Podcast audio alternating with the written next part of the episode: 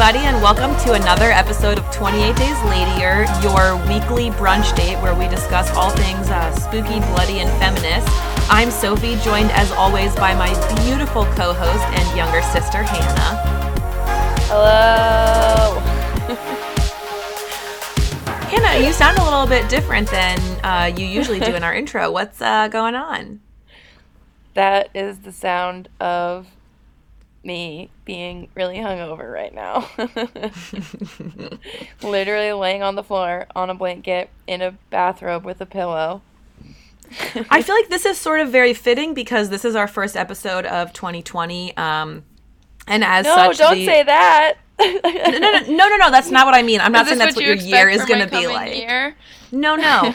but because it's the first episode of the new year, we are going to be discussing something that is uh, very, very uh, graciously being deemed by me to be horror adjacent, even though it's really not in any way.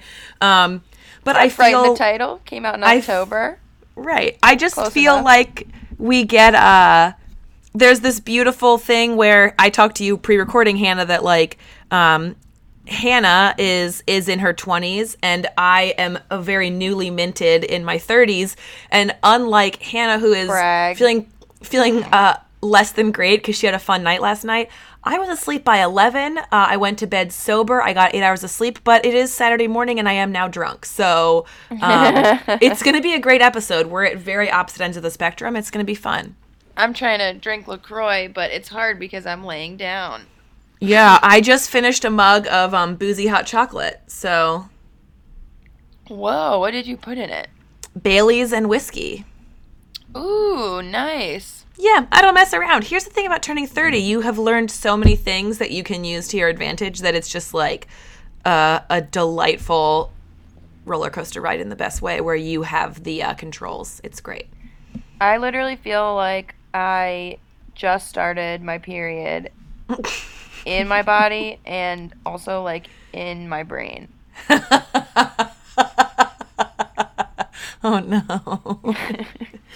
um, well, Hannah, why don't you tell us a little bit about your New Year's? Because we are, as I said in the intro, in 2020 now. It's a it's a new decade, and the world is still here. Uh, well, I was in Austin, Texas, visiting my best friend for New Year's, um, which was fun, but a little different because usually I'm in Chicago for that. Um, so it was the first year in like, I think like three years I wasn't in Chicago for. Probably the first year in three years that you didn't need to like get in a really cute dress and then bundle up in 17 million layers to go outside. yeah, which was actually really funny because it was like 50 degrees outside and everyone in Austin was like, it's so cold. And I was like, I don't even need a jacket.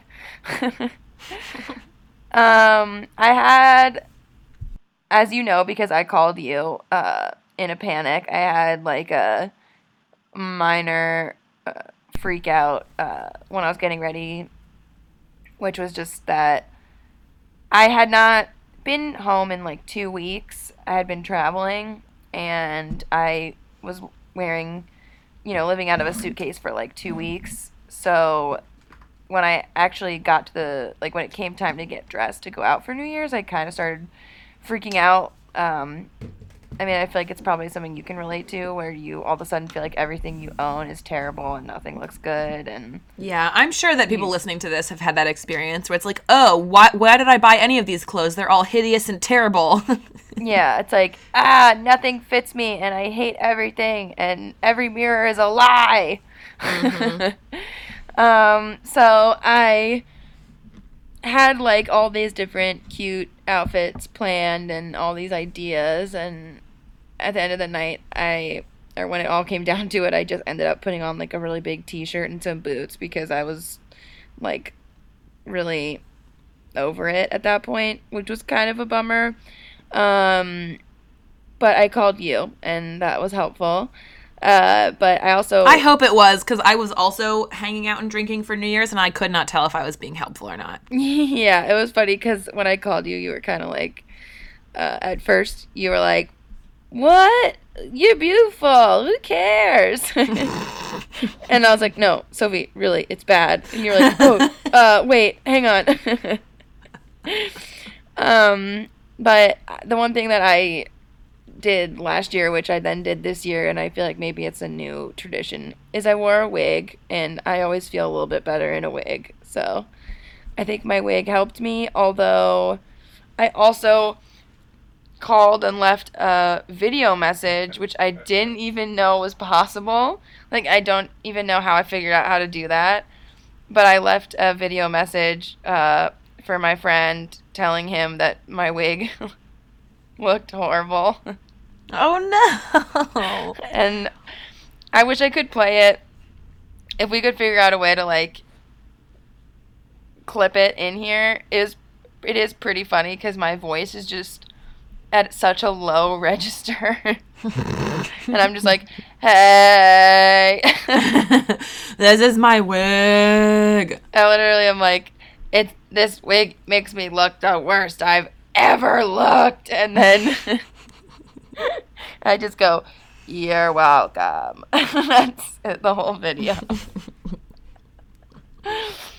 um, so yeah, that was pretty much my New Year's, and then I spent New Year's Day watching Broad City, which brought me a lot of joy.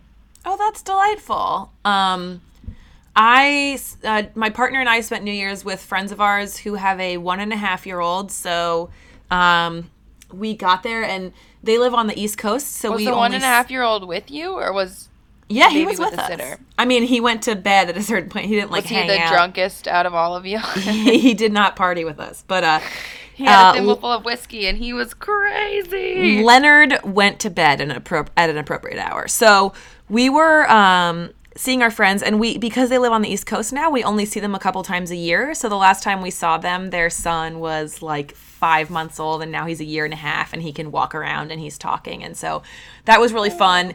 Um, the they live they're renting a house that's a two bedroom house um, that like a little small kind of cottage house that has a guest house, like a little one room guest cottage behind it. So Jeremy and I were staying back there. So it was really nice because we kind of everybody hung out with their son, and then once we, they put him to bed for the evening, we all went back to where Jeremy and I was staying, uh, so that that way we didn't wake him up.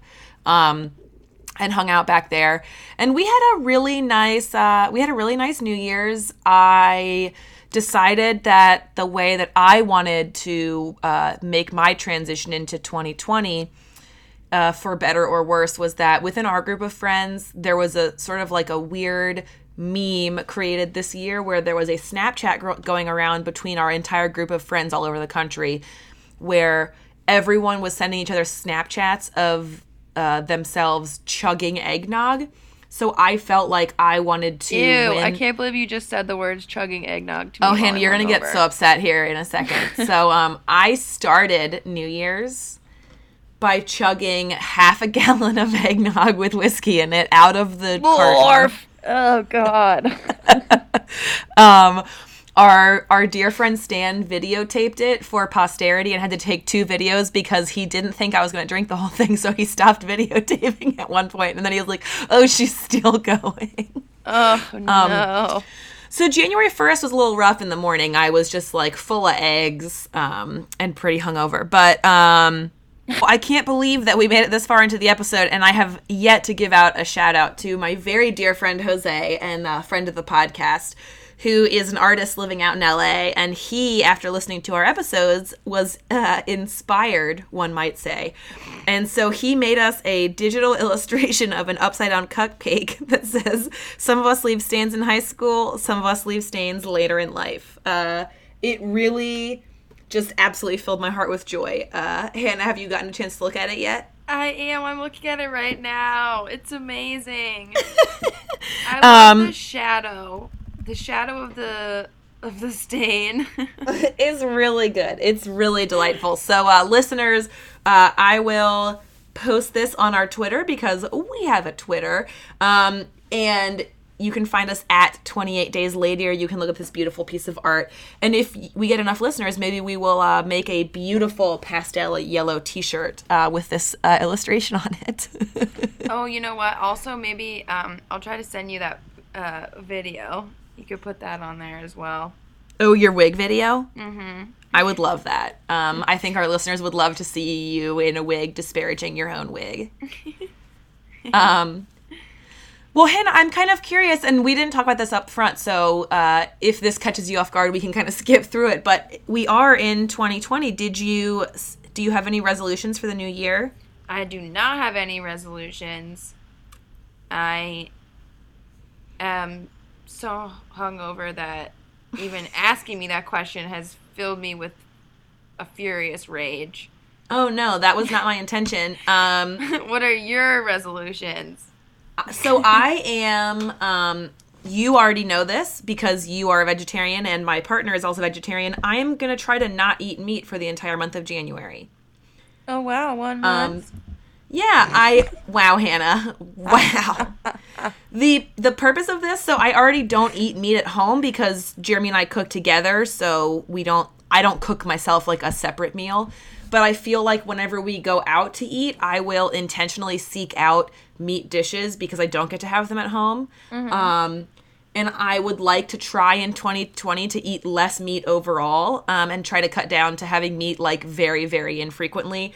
So it feels like if I can do one month where I don't eat any meat, then I know that like there are things at different restaurants I like where I because I think my default is sort of to be like, oh, this vegetarian option at a restaurant sounds interesting, but I would rather have chicken. And um, for example, like on January 1st, we went to a potbelly and I was devastated because I was like, the only thing I like here is their chicken salad sandwich. And then I had their Mediterranean flatbread and it was a game changer. Dare I say, better than the chicken salad, but I had never tried it because I got the chicken salad every time. So I'm hoping this will sort of be an, a gateway to me eating less meat overall. I would also like to read more because uh, you, having grown up with me, know that I used to read incessantly as a child, and I pretty much never read anymore as an adult. you were reading. Yeah. Also, you even saying potbelly literally makes me feel like Homer Simpson when he goes like, oh. I usually have that reaction to the name too. It's just like, for like, those of you that don't live somewhere near a potbelly, I'm so sorry. It is um, one of the best places. My New Year's resolution world. for 2020 is to eat more potbelly. I love that resolution. Just came um, up with it right now. I'm gonna beautiful. become like a member or whatever. Is there like app or fan program? Uh, yeah, they they're I have their app on my phone, and you earn smiles as you spend what? money, and then yeah. Oh my god, that's and then so sweet. when you hit a certain number of smiles, you get free cookies and stuff. so, free cookies. Yeah. Oh my god. Everyone's new New Year's resolution: join the Potbelly uh, rewards program. It's great. This is not a paid advertisement. Although I wish it was. Potbelly, hit us up. If we could if we could score that, I would be so happy. Yeah.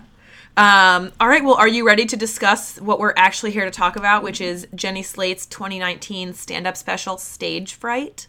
I am ready.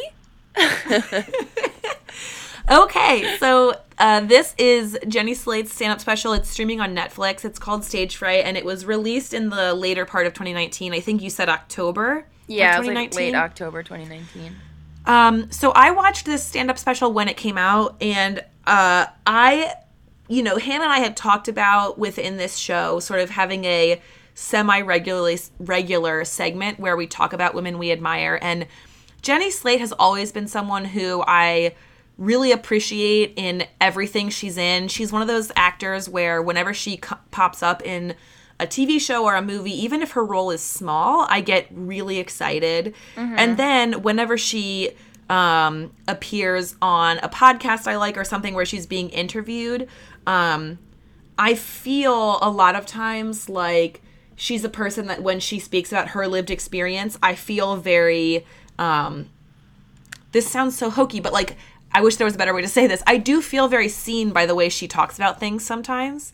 Um, so I loved this stand up special, and it's kind of a neat special because it is basically they, they did a one hour special where it's a mix of her doing stand up and also sort of a um, documentary talking to her about her um, stage fright, which is a very real experience that she has that's kind of debilitating for her, as well as sort of interviewing her family members and seeing like where she grew up and old um, home videos of her as a kid. So I picked this. Um, some might remember I picked this without discussing it with Hannah first and sort of just announced that we were going to do it. Um, so Hannah, what did you think of this special that was sort of uh, foisted upon you without your without your knowledge? Um, I uh, also I wanted to say that I well first off I just wanted to say I absolutely agree with you on uh what you said about her making you feel like seen with her comedy. Um, yeah, I really really liked it. I was laughing out loud the whole time and also like really relating a lot to it. Mm-hmm. Um, the I guess we'll get to it, but her grandmother and the story about her grandmother calling her all the time Mm-hmm. was absolutely amazing. Um, and also like made me tear up uh, just because like we have a a grandmother who has passed like a long time ago, um, who was just like similarly epic, uh, Mm-hmm. and that made me kind of emotional. Yeah. Um, especially because there's that part where she's like trying on her grandmother's old dresses. It reminded me of when we were little, like putting on our my mom's like earrings and hats and stuff. Oh my gosh, I know. I had the same thought. Also, just like watching her. So the sequence Hannah's talking about is Jenny Slate is trying on some of her grandmother's like clearly like beautiful old gowns that are just like mm-hmm. immaculate in beautiful condition and sort of like dancing around the bathroom in these beautiful gowns while her grandmother tells her how beautiful she is and Yeah. as i'm describing that it probably sounds like really um trite and silly but it's not it is this beautiful genuine I think that's the best for me. The best word to describe Jenny Slate. She, like she's just so genuine all the time. Yes. She just like is unapologetically herself, and I think we'll get into it as we go. Like she is someone who suffers from anxiety, and That's so literally a quote also from uh, her movie Obvious Child. yeah, she just like So it is always unapologetically yourself up on A hundred that's percent. Like, you. and I had the uh this this was not planned, but you you sort of saying that is um I had the experience recently where I was out to coffee with my boss, and my boss and I um get along really well, and he is the best kind of supportive supervisor where it's very important to him that I know how valued I am as a part of the team and that I don't feel like because I am on the younger end of people in our office that I like have less to bring to the table. He really wants me to feel like I am like valuable and smart and offer something that everyone else doesn't have, which is like I know is not everyone's experience and I'm very grateful. Um but he had so he and I get along really well and because we have this relationship, I feel very comfortable being honest with him when I disagree with something that he's saying or something that we're doing on a case. Um and he recently told me um that I am insufferably honest. And he was like, that sounds like an insult, but it's not. He's like, I just, I always know that you're to tell me. Like, if you think I'm wrong, you're to tell me. And you're not going to sugarcoat it. You're just going to be like, that's not, you're not right. That's amazing. Um, I had a thought watching this comedy special that, you like, stuff like that, and then people tell me a lot of the time that like I could be a like a sex worker if I wanted to. That I give off that energy. wait, before you say people tell you that, it was a person who told you that. That is not true. I've been told by three different men that have said that I could be like a really classy, upscale sex worker. Well, I mean, like, that's a, that's a valuable vibe. I feel like I would be. I'm like way too uh, picky and self conscious for that, but like I guess that's good if I give off some kind of energy. Well, but also, can I just say that like both of those things? So I think like you and I are both people who like, um, and I shouldn't just like, I shouldn't just make this specific to you and I. I think that one thing I wanted to talk about with this episode because I think Jenny Slate sort of touches on it a little bit is like the way that women are sort of raised to handle various situations. And I feel like our mom talks about this a lot that, like, um, as women, we're sort of socialized to make other people feel comfortable and to, um, like, be very deferential. And I think that, uh, despite your sort of like being self deprecating in this moment, I think that both of those things, like, speak to a level of confidence. And I don't mean that to belittle what's being said to you. Like, I think there's a way that you interact with people that is so, like, whether you feel this way or not, is so like confident and comfortable in the person that you are. Um, that like I get why people say that you have that energy, but in a different way. Does that make sense? I've truly never felt more confident and comfortable than in the ball on the floor that I am currently in. There's a cat licking my foot. um also I had the thought And watching the special. I had the thought watching the special because like I said, it sort of cuts between her doing stand up. So when she's doing her stand up, she's wearing this like I just want to take a second. I don't want to be one of those shows that it's like she's a woman, so we have to talk about what she's wearing. But she is wearing this stunning, like satin, like satin black top and bottom set that like with and it's like unbuttoned enough that you can see like her black lace bra underneath um it truly was like watching it i felt like um that's all i ever want from my overall style. It was like so glamorous and elegant and great. Anyway the the thing i wanted to say watching this was um hannah we sure do love a woman in a big cozy sweater. Like after watching uh, Secret Obsession, every clip from the documentary part of this is Jenny Slate in some kind of like decadent sweater, just being like very cozy. And I was like, Always that. I think that's it, wrapping it around herself. yeah, that's the vibe that we uh, that we live in over here at uh, I also Days gave you a Later. nice cozy sweater for uh, for Christmas, that green one. You did, you did, and I wore it. I've already worn it sleeves. several times. I'm Several start rating times. things that we watch uh, based off of the level of cozy sweaters. Right we could, that, that can be our new arbitrary ratings we'll be like this show is uh, two bloody marys and one cozy sweater. Yeah, yeah, exactly. um so when the way that i uh, sort of made this sh- uh, special appropriate is that uh, she does talk about the fact that she grew up in a haunted house. Um she doesn't talk about it that much in the special but i remembered i've heard i had heard several interviews with her before watching this where she talks about it. Um but like coming in hot on the spooky stuff she sort of talks about the um the experience of being up on stage and she's like isn't it weird that we're just like a bunch of skeletons sitting in a room? I love that. When she impersonated what skeletons look like when you laugh, and she just like jiggles really just like hard shakes and goes.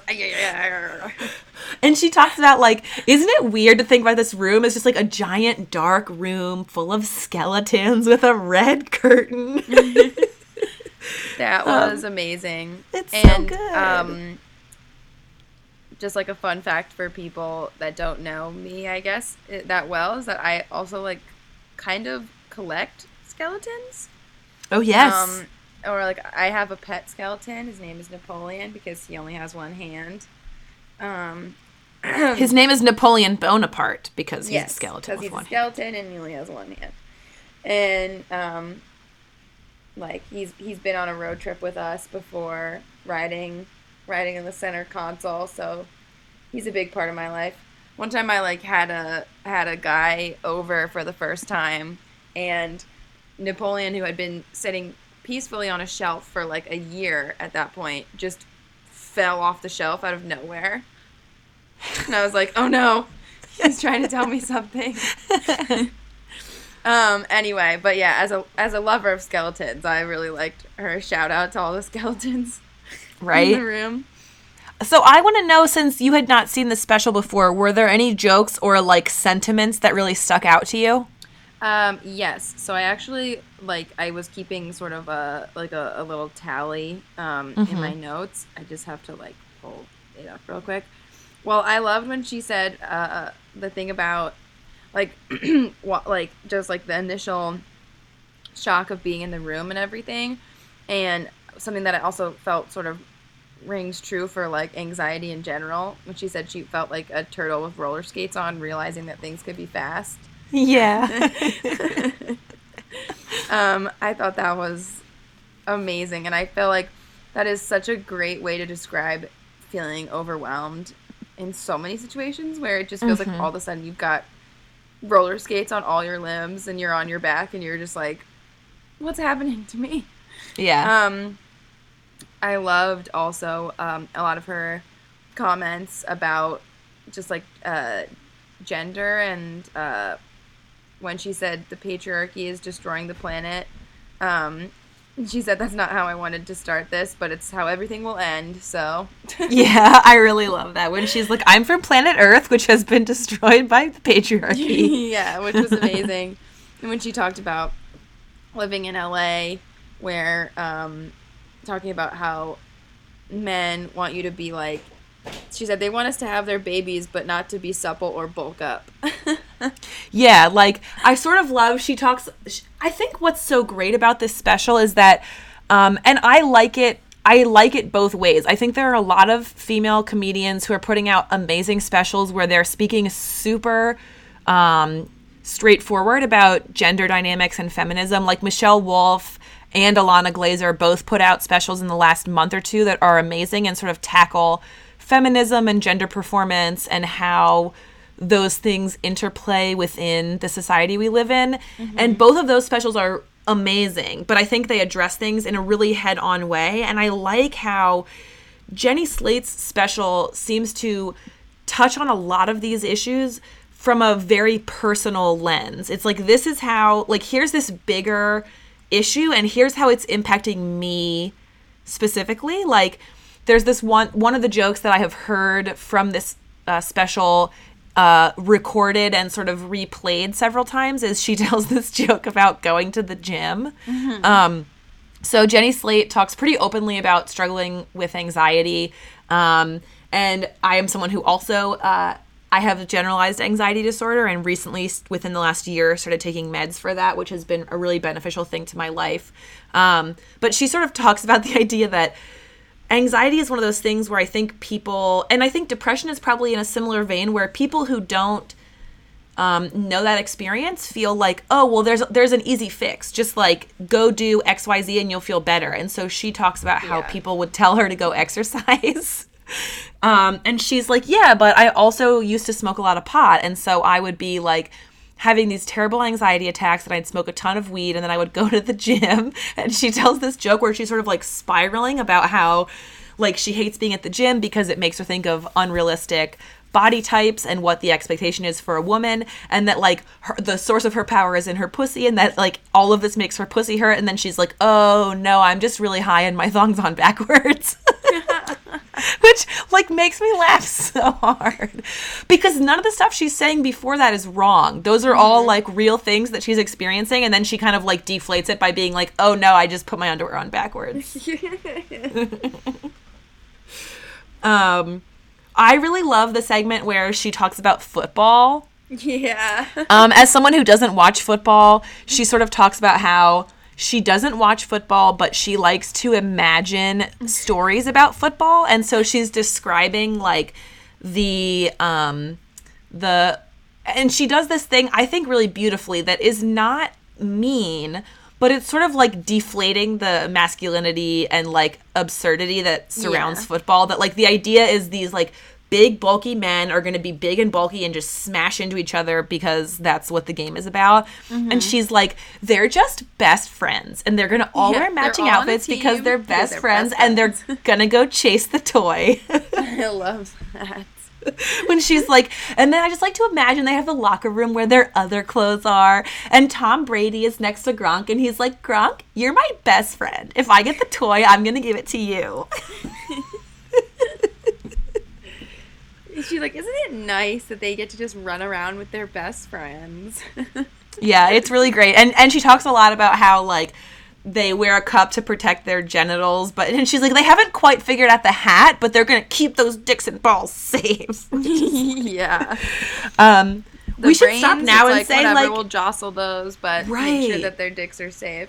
Um, if you have not already watched this stand up special, as I said previously, it's on Netflix and like you should watch it. It's delightful. Um, but I want to talk a little bit about one of the things that she gets into towards the end of the special is it's her being interviewed backstage a couple hours before the show, talking about what her stage fright is like. Mm-hmm. Um, and right after this special was released, there's a podcast I listen to called The Cut on Tuesdays Um, and they interviewed her. If you're interested, that episode came out November 12th, and I think it's called Jenny Slate is a seasoned professional. But they sort of interview her about this special and just about like anxiety and stage fright.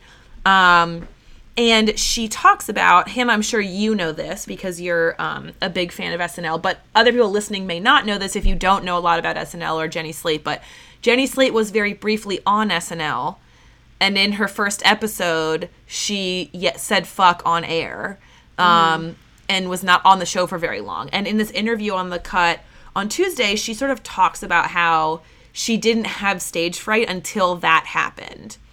And that that sort of like short experience um, really changed the way that she saw herself. And after that she now has this stage fright. She talks in the special about how like that she has all kinds of physical symptoms where she'll get seriously ill and have diarrhea and just like be really stressed out all day about the show. And the thing that struck me so much because I think pr- myself and probably a lot of people listening like I don't do a job where I'm on stage performing in front of other people, but I think the way that she talks about her stage fright makes it feel like a really relatable experience that can be translated to other situations. So she sort of talks about the idea that her stage fright is so debilitating and she gets so worried that like being on stage is, is a thing that she loves doing but she's worried that she won't allow herself to just experience that joy of being on stage. And then before that even happens she gets angry at herself for the possibility that she might not allow herself to experience it. Um and she talks about feeling like you know, sh being on stage for her is like she has to earn the audience's love by doing something great or something funny.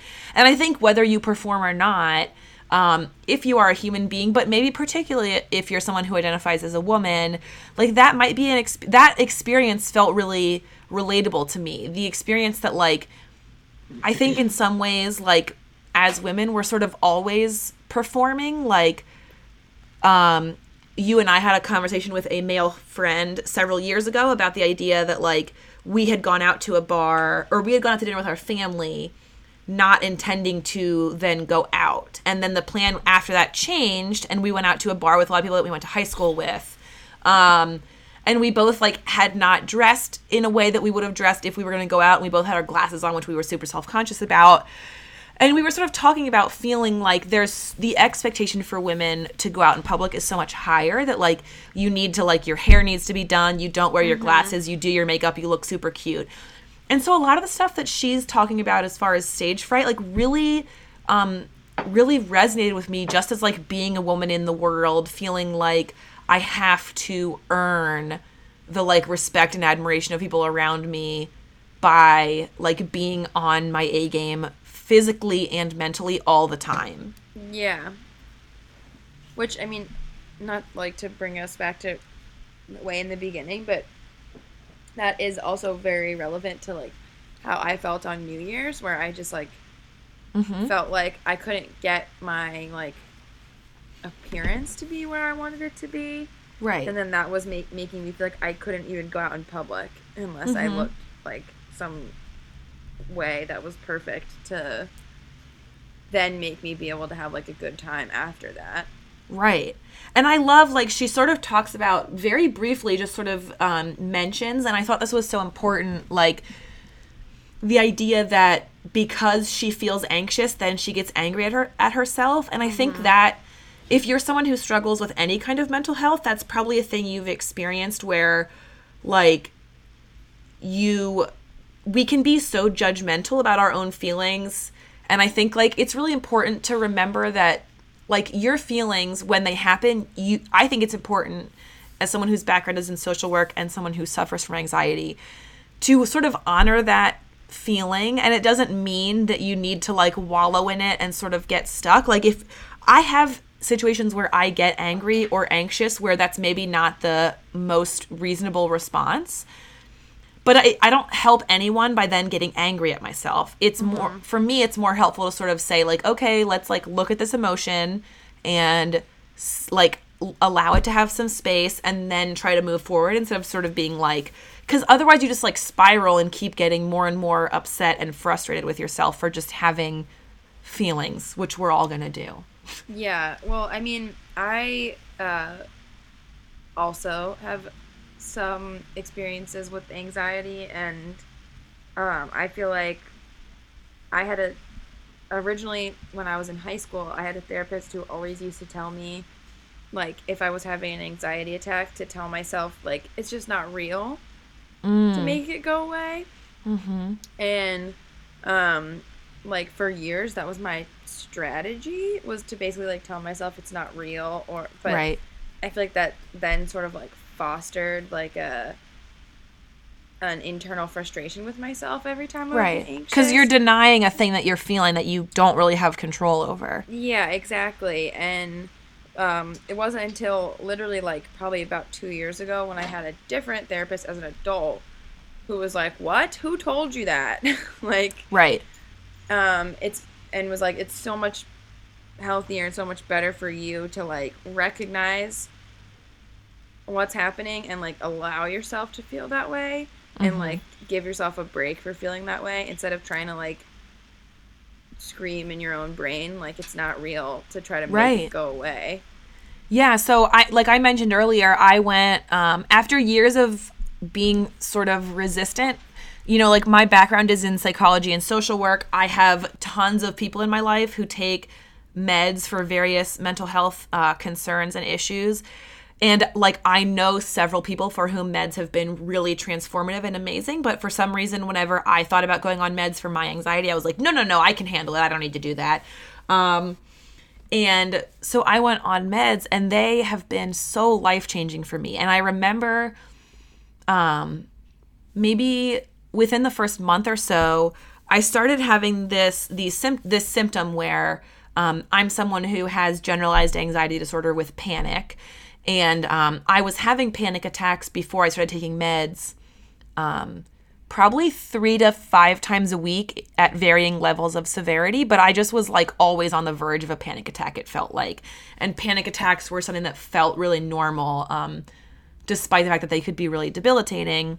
And once I started taking meds, I stopped really having panic attacks during the day, but I would sometimes have panic attacks at night where I would wake up from being asleep and I would be in the middle of a panic attack. And I remember being at therapy one week and talking to my therapist and telling her, you know, like I woke up and I was super panicky. And as I'm talking to her, my whole body is tensing up. And I'm telling her like I'm laying in bed trying to make it stop. And she she stops me and she says, "Okay." She was like, as you're describing this, your whole body is tensing up. I had made my hands into fists. I'm sort of laying there like one coil of muscle and stress. And she said, when you have a panic attack, it is natural to try to like make it stop. She's like, what I would like you to try is when you have a panic attack, just sort of say, okay, this is happening, and sort of like observe it and and and let it happen. Because the more that you fight to make it stop, the more anxious you're going to make yourself. Um, and I remember, I can't remember who I heard this from. There's a really delightful podcast called The Hilarious World of Depression that is comedians who suffer from anxiety and or depression talking about sort of their journey with their mental health. And someone on that show, and I can't remember who it was, so I apologize, talked about sort of treating their anxiety like a house guest that you don't really want to be there and sort of like the, the anxiety shows up and you're like okay hi like i see you what's up? And then they'll leave but the more you try to like make it leave you know the more that i was white knuckling to make the anxiety stop the more anxious i was making myself. Instead of just saying Right. like okay panic is here we're going to sit with this for a second and then you know let it let it subside. Uh, my friend Karen told me a story that she heard um, either on a podcast or read in an interview that uh, Bill Hader told about being on Saturday Night Live, um, and that he also struggles with anxiety, and that he was having um, like an anxiety attack uh, at, on an episode where Jeff Bridges was hosting. Mm-hmm. And uh, and if you're familiar at all, I mean, I know you are, but if people listening are familiar at all with the um, the movie Surfs Up, we when when Karen tells me this story, we always like to imagine it like Big Z from Oh, Surfs Up, Perfect. since that's Yeah. Bridges' voice. Um, but he basically like went over to Bill Hader and asked him like if he was okay, and Bill Hader was kind of like, "Yeah, I'm just um, I'm having like a bit of an anxiety attack. Like I'm trying to make it stop." And uh, I'm not gonna get this quote exactly right, but basically Jeff Bridges was like, "Don't do that. Like that's your buddy, man. Listen to your buddy." I like that. Um, Yeah, and it's like it's a it's uncomfortable and it might be like painful, but like it is a little buddy that you have with you. Um, and sometimes you have to like learn to recognize your little buddy and give it some space instead of just trying to like shut it down or make it go away. Yeah, I love that. I love that a lot. Um and it's interesting because like I said, like I I listened so I re-listened after watching the episode again or the special again to her interview on the cut on Tuesdays, which again, I would recommend. It's pretty short. It's only about a half an hour, but she talks about the special but also her mental health in general. And she talks about how one thing that helps her with her anxiety is the idea of like nesting. Like she doesn't like a lot of clutter and when she's traveling she wants to sort of feel at home. Um, and i actually had and i had that experience over the holiday. Uh, this was the first year that i was um, with my partner and his family for christmas and christmas eve um, and that was a really wonderful experience and i'm so glad that i did that but it was hard for me to not be with our family on christmas eve because for every year of my life that's what i've ever that's all i've ever done and so on Christmas Eve, I was starting to feel a little bit bummed out. And I remembered, you know, it's been a little over a month since I listened to that interview with her, but I really took it to heart when she talked about nesting because that's a thing that I do that I had never sort of like named. Um, and so I just took a break from everyone for about half an hour and I put on a podcast that makes me happy. And I went into the room where I was staying and sort of like organized my stuff so that it, because we had sort of arrived at their house and, and, everything had kind of exploded. There's just like our suitcases were everywhere. So I took about a half an hour to go just sort of like fold and organize and make the space feel homey. Um, and that did so much for me. And I, that's something that I really appreciate about um, about this special and about um, the conversations that are happening around mental health, whether it be interviews with celebrities or just like with your own friends. I think it can be so helpful to hear people talk in a very normalizing way about things you're experiencing. But also, you can learn hab or not habits, but strategies that are really helpful, or even like learn that a thing that you're doing um, without knowing it is helpful for you. Like I had never realized that nesting was a thing I did. Like I did do it, but I had never called it that. And now, like when I feel anxious, I can be like, I'm gonna take half an hour to straighten up this one space because that makes me feel more calm. Yeah, that's cool. It's kind of funny though that it's that she called it nesting because when I was younger and I uh, was, I have been struggling with depression since I was in like seventh grade. Mm-hmm. Was when our dad first sort of picked up on it and wanted me to uh, go to therapy and kind of check it out. Um, but our dad always used to say that when I was really depressed that I would nest, but that was more Mhm. because I just would take like everything and put it on my bed and kind of put it in like a circle around me. Yeah, So that I didn't but you want the things that make all. you feel right. The things that make you feel secure are all within physical proximity to you. yeah, exactly. Yeah. But that would be something that our dad would always kind of like if he came downstairs and there was like a circle of like books and DVDs and clothes and stuff Right. around me in bed, he'd be like, "You okay?" Um. So, So, I have to consciously sometimes, like, if I see that I'm doing that, be like, hold up, what's going on? right, but that's a really good. What a blessing to have someone close to you say, like, "Here's a thing that I've noticed that you might not be aware of. Mm-hmm. That seems like a sign that you should be paying attention." yeah, well, and then, like, when I moved into my current apartment with where I have three roommates, like, I told two of my roommates, I was like, hey, this is sometimes a sign of Mm-hmm. me if I'm kind of kind of having uh like spiraling out a little bit or having an issue with my depression.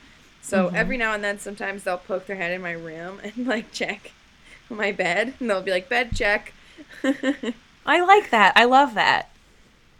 I I I I I hope that we get to a place where and I do feel like we're moving in this direction where mental health is something sort of something that becomes more talked about so that you can have people in your life that are like I'm just checking in. Yeah, Like in a very like- sort of casual normal way that's like I just want to make sure you're doing okay.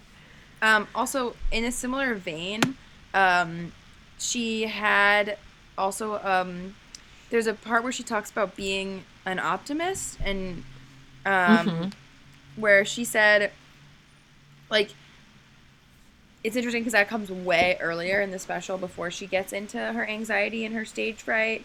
Um, but I wrote it down because I was also like, wow, that's such a good like it's a nice mindset and it's a it's something that I kind of want to keep in mind more. But she said of her being like of her optimism, she said sometimes I go to bed at night or it's hard to go to bed at night cuz I'm so excited for the next day and what's going to Yeah. happen. Yeah. And um because of my struggles with depression, I have issues with uh like insomnia. Um and I was like thinking to myself, like in the future when I'm up really late or I can't sleep because I'm sort of spinning out on like certain feelings or certain thoughts, how it would be nice to think of that Mhm. and think of like, what if instead of focusing on like whatever is uh, sort of plaguing me at the moment, it would be cool to try to focus on what the next day would bring and an excitement for the future that she talked about that I was like that's actually that could be a you know like a nice thing to try to keep in mind for myself in the future. Yeah, sort of see yourself as that little boy in the Disney commercial who's like, "We're too excited to sleep." I talk about that all the time. I know, I do too. that little boy.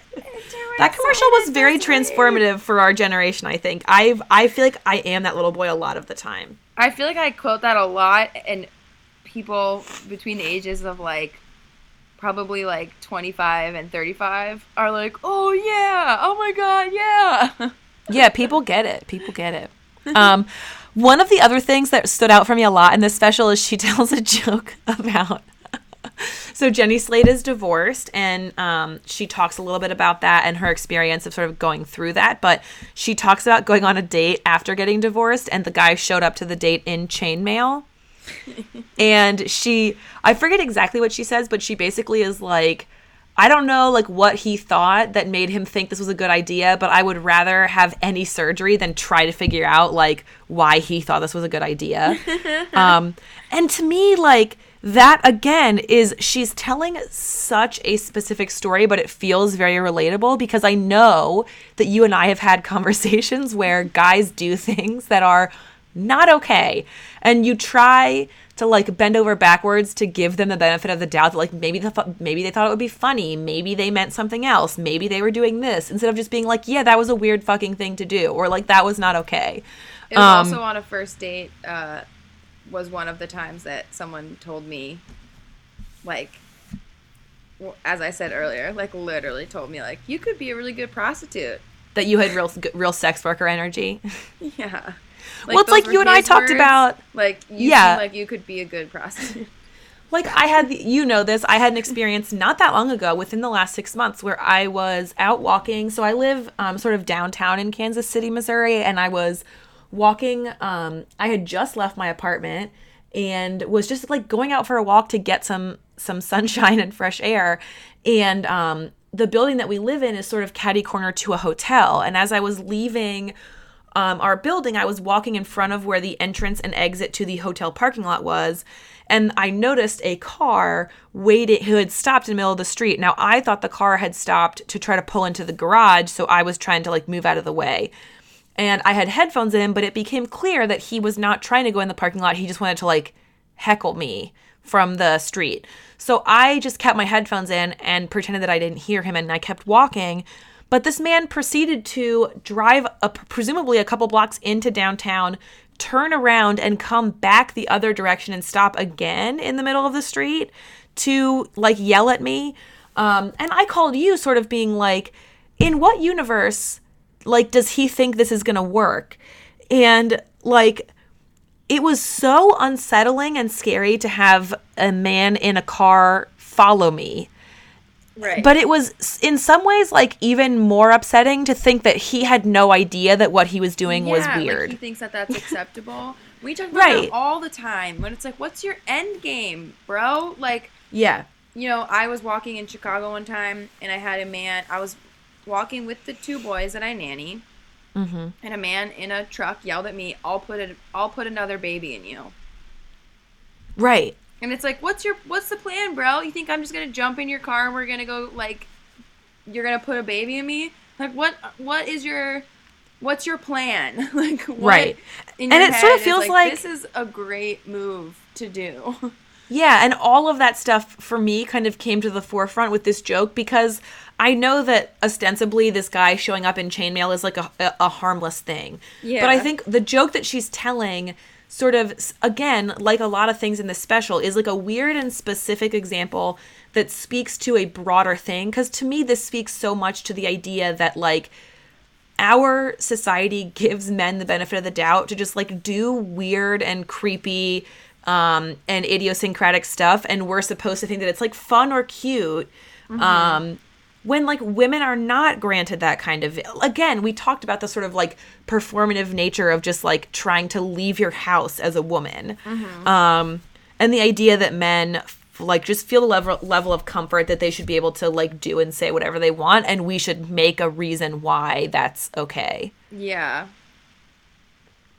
Sort of like every, it's like uh, every time a, a guy starts something out with, I'm not trying to be creepy, or can I just say, you always Yeah. are like, oh no. yeah if you know you have to qualify it this is a public Then service announcement know, if sir. you're yeah if you're a straight cis man and you start any sentence by saying I don't mean to be creepy. I'm sorry if this is weird. Like, if you already know that, just shut the fuck up. Just Can stop I just talking. tell you? Yeah, don't put that on us because you already know that first couple words you're saying is acknowledging that you know that what you're doing is not okay, but you're putting the onus on the person you're talking to to deal with your inappropriate behavior. And that's just bullshit.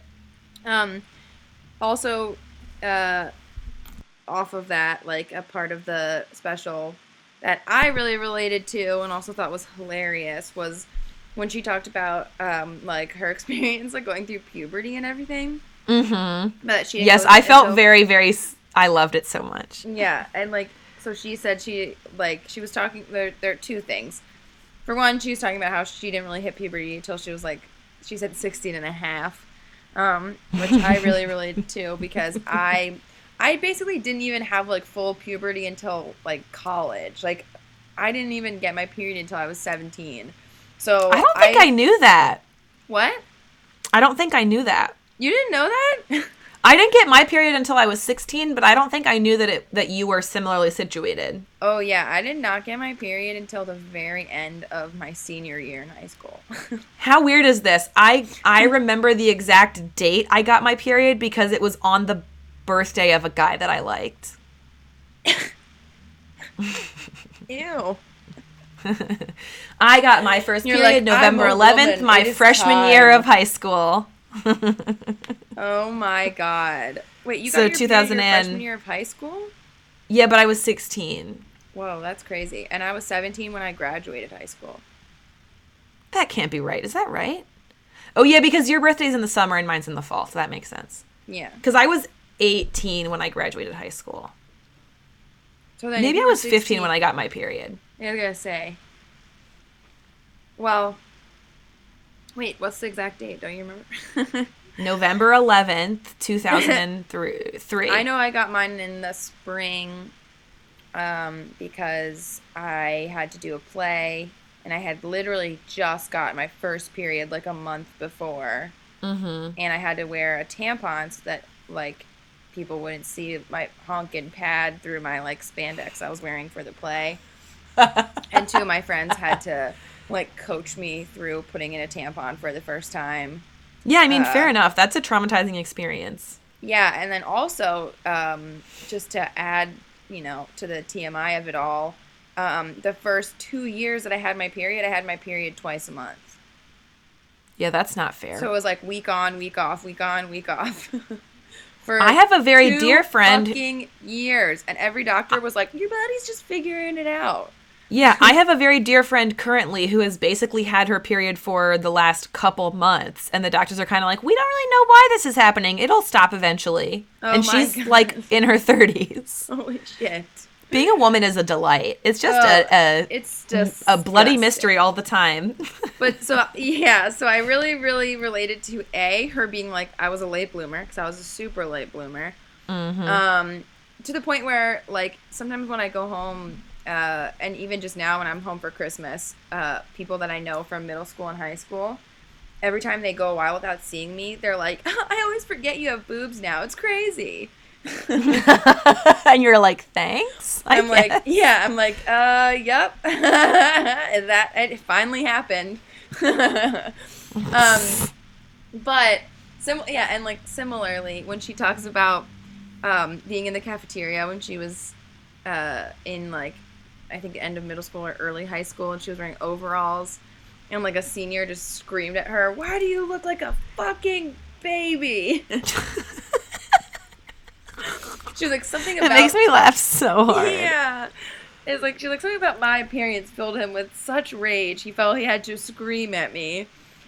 I felt like that was something that I got confronted with a lot because I was just so straight up and down for all of high school, especially once I like had a growth spurt and I became really tall. That I was just like there was mm-hmm. nothing there. And like people would comment on it constantly. Although usually it was like girls who were making fun of me for like being basically a boy. Right. but that is such a I feel like that's such a universal experience of when your body is like in development or in my case lack thereof that everybody else feels like they have to constantly remind you when you're like I got it Right. I'm aware In case you're not aware that's what your body looks like, we're just going to Yeah. make sure. in case you didn't know you look like a child Um, so I do want to scream it at redirect us only you. slightly because there the reason that I qual I made this uh, choice okay, although I think we're going to be a little bit uh, loose with our women that we admire series, but Jenny Slate Loose did grow up women hell yeah Jenny Slate did grow up in a haunted house and talks about it a little bit in this episode. Um, and I wanted to say really quick that if you want to know more about that, she and her father wrote a book called About the House, sort of like talking about the house that she grew up in. And this is really neat. I didn't know this until today, but they released it through the Concord Free Press up in um, New England. And their print model is such that if you just go to their website, you can order a copy of the book for free, and they just ask you to donate any amount of money to any charity of your choosing um, which is really beautiful. And it's a book of essays and poems about their haunted house. But also, she was on a podcast that I had never heard of until I did research for our show called I'm Afraid That, where this guy like interviews celebrities about what they're afraid of and then talks to experts about it. So the very first episode is about Jenny Slate, who is afraid of ghosts. And I learned that the fear of ghosts is called phasmophobia. whoa So she doesn't That's go into full the detail. name of my future child Phasmophobia. Um, also, if you're a Star Wars person, it has a whole new meaning now because the lady from Game of Thrones, who is in uh, Star Wars as well, is named Phasma. Um, the one that Finn calls Chrome Dome. So, anyway, for the for those that like listened, watched the special but didn't know, I actually didn't remember that she goes into less detail about the ghost story in the special. But essentially, she talks about how her dad found these letters under the um, stair running the like carpet that runs along the stairs he found all these letters um, and then eventually burned them well apparently what happened is they tore up this runner because her mom was l- worried about the dust and allergies and stuff. They found all these letters written to the woman, a woman who lived in the house some time ago, but not by her husband. The letters had been written by a sea captain. Um, and the night after they tore them up, her dad uh, is a poet and was going to like write some poetry uh, sort of inspired by the letters. So he put them in his office. And that night, her mom woke up and like could smell uh, pipe smoke and thought that her dad was smoking a pipe. And then he turn like turns out he was in bed next to her. And then she was like oh well he must have just been smoking a pipe earlier and left it lit. And he sort of walked to his office to check and just like saw a sea captain standing at the top of the stairs. So then they burned the letters and they like never saw him again but they would smell cigar smoke in the house. Um So.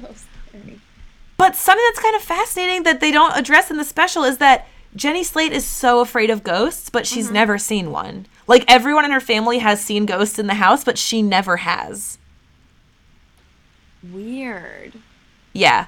And the guy, the guy who hosts the podcast was like, maybe she was like, I think it's because they know I'm super scared, so they're just waiting to scare the crap out of me. And he's like, or they know you're super scared, so they just like want to leave you alone because they're worried it'll be too scary. I know that you're super freaked out by ghosts, so um, I thought you would especially appreciate that in her episode of uh, the podcast I'm Afraid That, Jenny Slate describes ghosts as being, she sort of like talks about what she believes ghosts are, and you know, this idea, right, that ghosts are uh, spirits that have sort of unfinished business and can't really be in either world. So she's like, yeah, they're like the people at a party who don't know if they should come in or go or leave. and then she said that ghosts are the ultimate loners. It made me laugh so, Loners. so hard. oh my god. Um, so don't be afraid. They just like are so awkward. They don't know what to do, which like we can relate to. Sometimes they're like the creepy guy at the party where they wait till you're alone. That's Right. Oh, strike. oh no. Um, Yeah. So, yeah, um, that- I may or may not have seen a ghost in our childhood home, as I think Oh, you yes. have heard me talking about before. I have heard that. Um, but that's for another time because I'm literally too scared to even talk about it. yeah, we'll have a ghost episode And some other time. But right now. do you have any other thoughts from the special that we didn't cover in our conversation? Um, I feel like we did a pretty good job. I think it's kind of hard to sum up a stand-up special like this, especially like it's just because it's Right. like it's so saturated with jokes that you want to touch down on every single one of them. Mm-hmm. Um, but I feel like we got into a lot of like the the big picture parts of it. Um, Yeah. So I feel pretty good about that. Um, how would you rate it? beginning and when she was like, "I'm gonna get real honest. I'm horny." Yeah, it's a great. It's a. It is a phenomenal special. Um, it's really good. And I so what would you? with her family. I thought that was really. Oh, really I know it was so sweet. The segment. Oh, we we should really quickly talk about this because we touched on it. You touched on it, but then we never got into it. She describes that um, two of her grandmothers are still alive, and she sort of describes each of them and does an imitation of how they answer the phone, and then she has Two various. grandmothers. um, Isn't that what most people have? Is two grandmothers?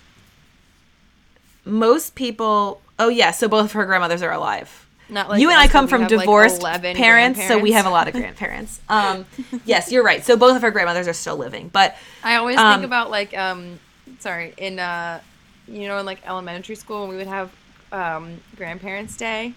mm-hmm. Like my friends would be at the ta- we would make like invitations to send to our grandparents, and my friends would literally send out two, and I would have to do like six. yeah, just like 27. Like, oh yeah, I'll do the rest at home. There's too many to do. It was just like it was just like the teacher with a stack of paper next to me, just sliding them for me to do my little thumbprints. Yeah. Well, and speaking speaking of our grandmother who passed away um, several years ago that you alluded to in the beginning, like shout out to my mom who would come to every grandparents' day, and then we would all go home because it was a half day, and dad would go back to work, and my mom would just watch soap operas and then fall asleep on the couch.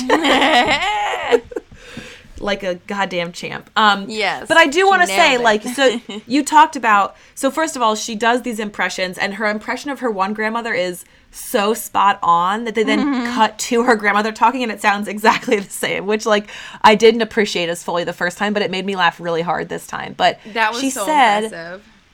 yeah, that what she says her grandmother always says to her on the phone which like I'm going to start telling you all all the time on the phone. And listeners, like I challenge you to start saying this to all the people in your life that you love because I think it's such a beautiful thing.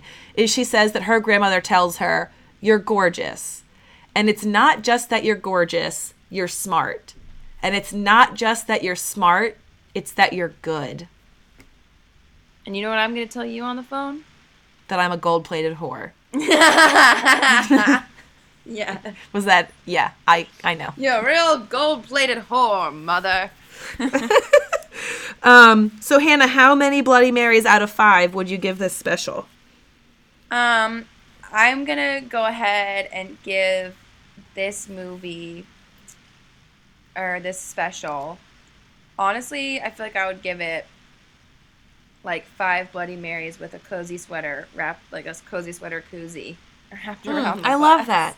I love that. Uh, similarly, I was going to say five Bloody Marys plus one spooky Bloody Mary in the mirror. One spooky Bloody Mary smoking a pipe at the top of the stairs. Yeah. So if you have not watched this special, like I think obviously we're in agreement that you should. It's streaming on Netflix. Um, I think if you are um, someone who identifies as a woman and or someone who experiences different mental health, uh, especially if you have anxiety or depression, like I just think there is so much um, vulnerability in this special that is like packaged in a really beautiful way. And Jenny Slate, I think, as we said, is just someone that we admire very, very deeply um, and appreciate. So definitely take the time to watch this. It is well worth your well worth your time. Yes, I, I completely agree.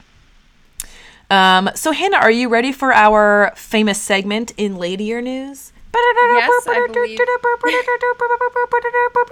That's the ticker tape. Um, I couldn't tell if that's what you were going for. It Um, wasn't, but let's have that be our new ticker tape sound. Uh, Um, so our in story News today.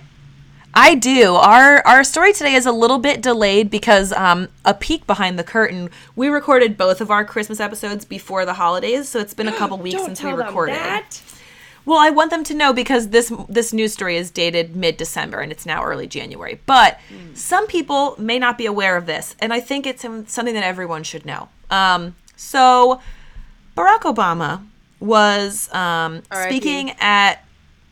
I mean, he's still alive, but yeah, R.I.P. to like the presidency being a a position that had any dignity or respect. Four more years Uh, of Obama. So- of, you know. Right.